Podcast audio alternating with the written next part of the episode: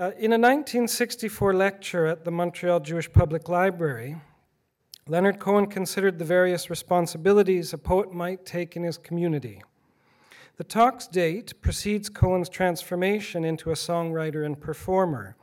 And in the context of the Jewish Public Library, Cohen reflects on a local poetic tradition, comparing, comparing himself with the older but no longer active Montreal Jewish poet A.M. Klein. Klein, he feels, played a dual role, that of prophet and priest, with a heavy accent on the latter. The status of priest, according to Cohen, is the less admirable choice for the poet.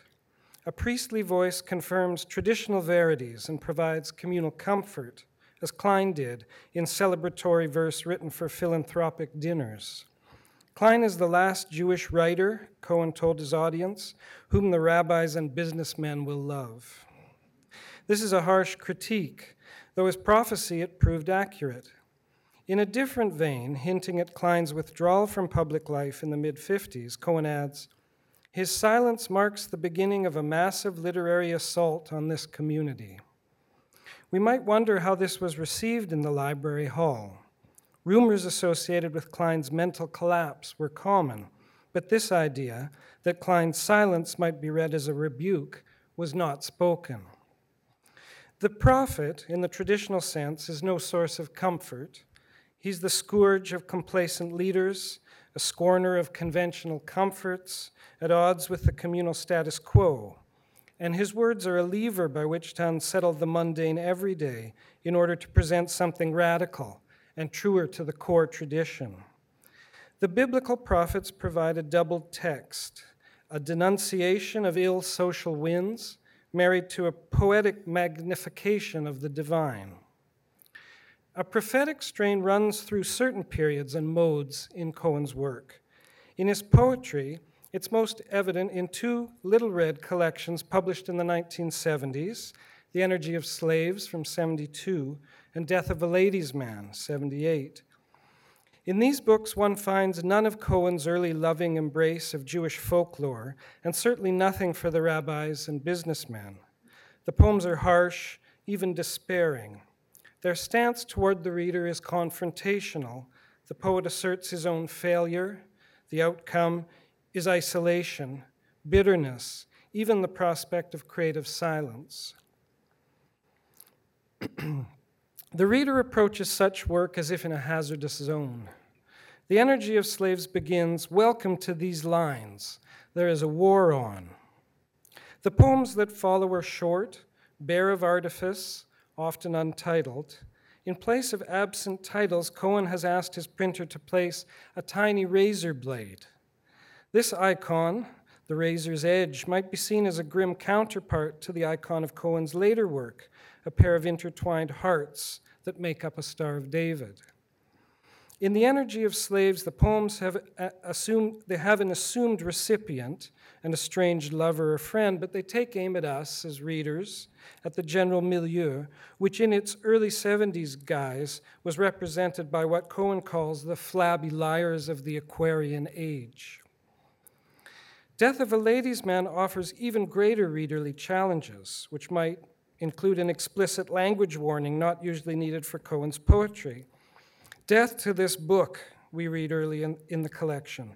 Fuck this book, and fuck this marriage. Fuck the 26 letters of my cowardice, and I wouldn't have read it right if not for George.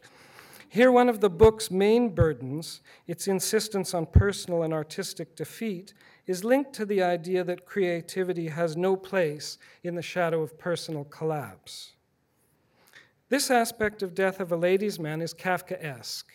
Famously, in his posthumous note to Max Brod, Kafka requested artistic annihilation. Everything I leave behind me, he wrote, in the way of diaries, manuscripts, letters, sketches, should be burned. The Energy of Slaves and Death of a Ladies' Man are documents of artistic self denial, which exist in spite of the author's exhaustion. Still, alongside this tone of self critique, in Death of a Ladies' Man, there is a recourse to prayer and to mystical magnification of the divine. Having pronounced his book's death, Cohen turns to a language reminiscent of prophetic exhortation. Here it is Without the name, the wind is a babble. The flowers are a jargon of longing. Without the name, I'm a funeral in the garden. Without the name sealed in my heart, I am ashamed. Elsewhere in the book, this potential for uplift is prophetically complete, Cohen writes.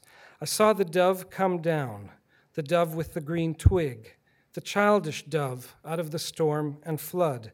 It came toward me in the style of the Holy Spirit. In the early 90s, Cohen's lyrics exhibited a related penchant for prophetic utterance, although in the context of song, he often softens the punch with wit, however dark. I've seen the future, brother, he sings on his 1992 record, The Future. It is murder. The record's title song reflects the singer's mistrust of a priestly role, even when it's thrust upon him by would be proteges, whom he conjures as all the lousy little poets coming round, trying to sound like Charlie Manson. You wouldn't want that aimed at you.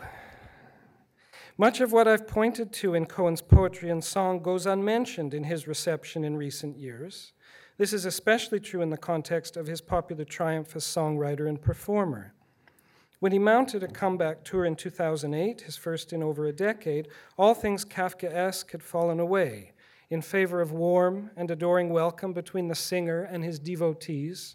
Rabbis and businessmen joined the adoring crowds, some of whom reportedly wept, with communal joy as concerts stretched into the third ecstatic hour. Recent biographical portraits of Cohen celebrate this outcome as a creative and personal triumph. In A Broken Hallelujah, Rock and Roll, Redemption, and the Life of Leonard Cohen, the American writer Liel Leibovitz offers this impression of Cohen's late career. The hero, presumed dead, emerges for one more astonishing act of musical resurrection having finally learned to master his powers. By focusing on this late period of adoration, we risk neglecting part of Cohen's oeuvre, which bears a peculiar but impressive ethical critique, while challenging its audience with the idea that failure, even silence, can be seen as a, can be seen as a worthy form of literary rebuke. Thanks.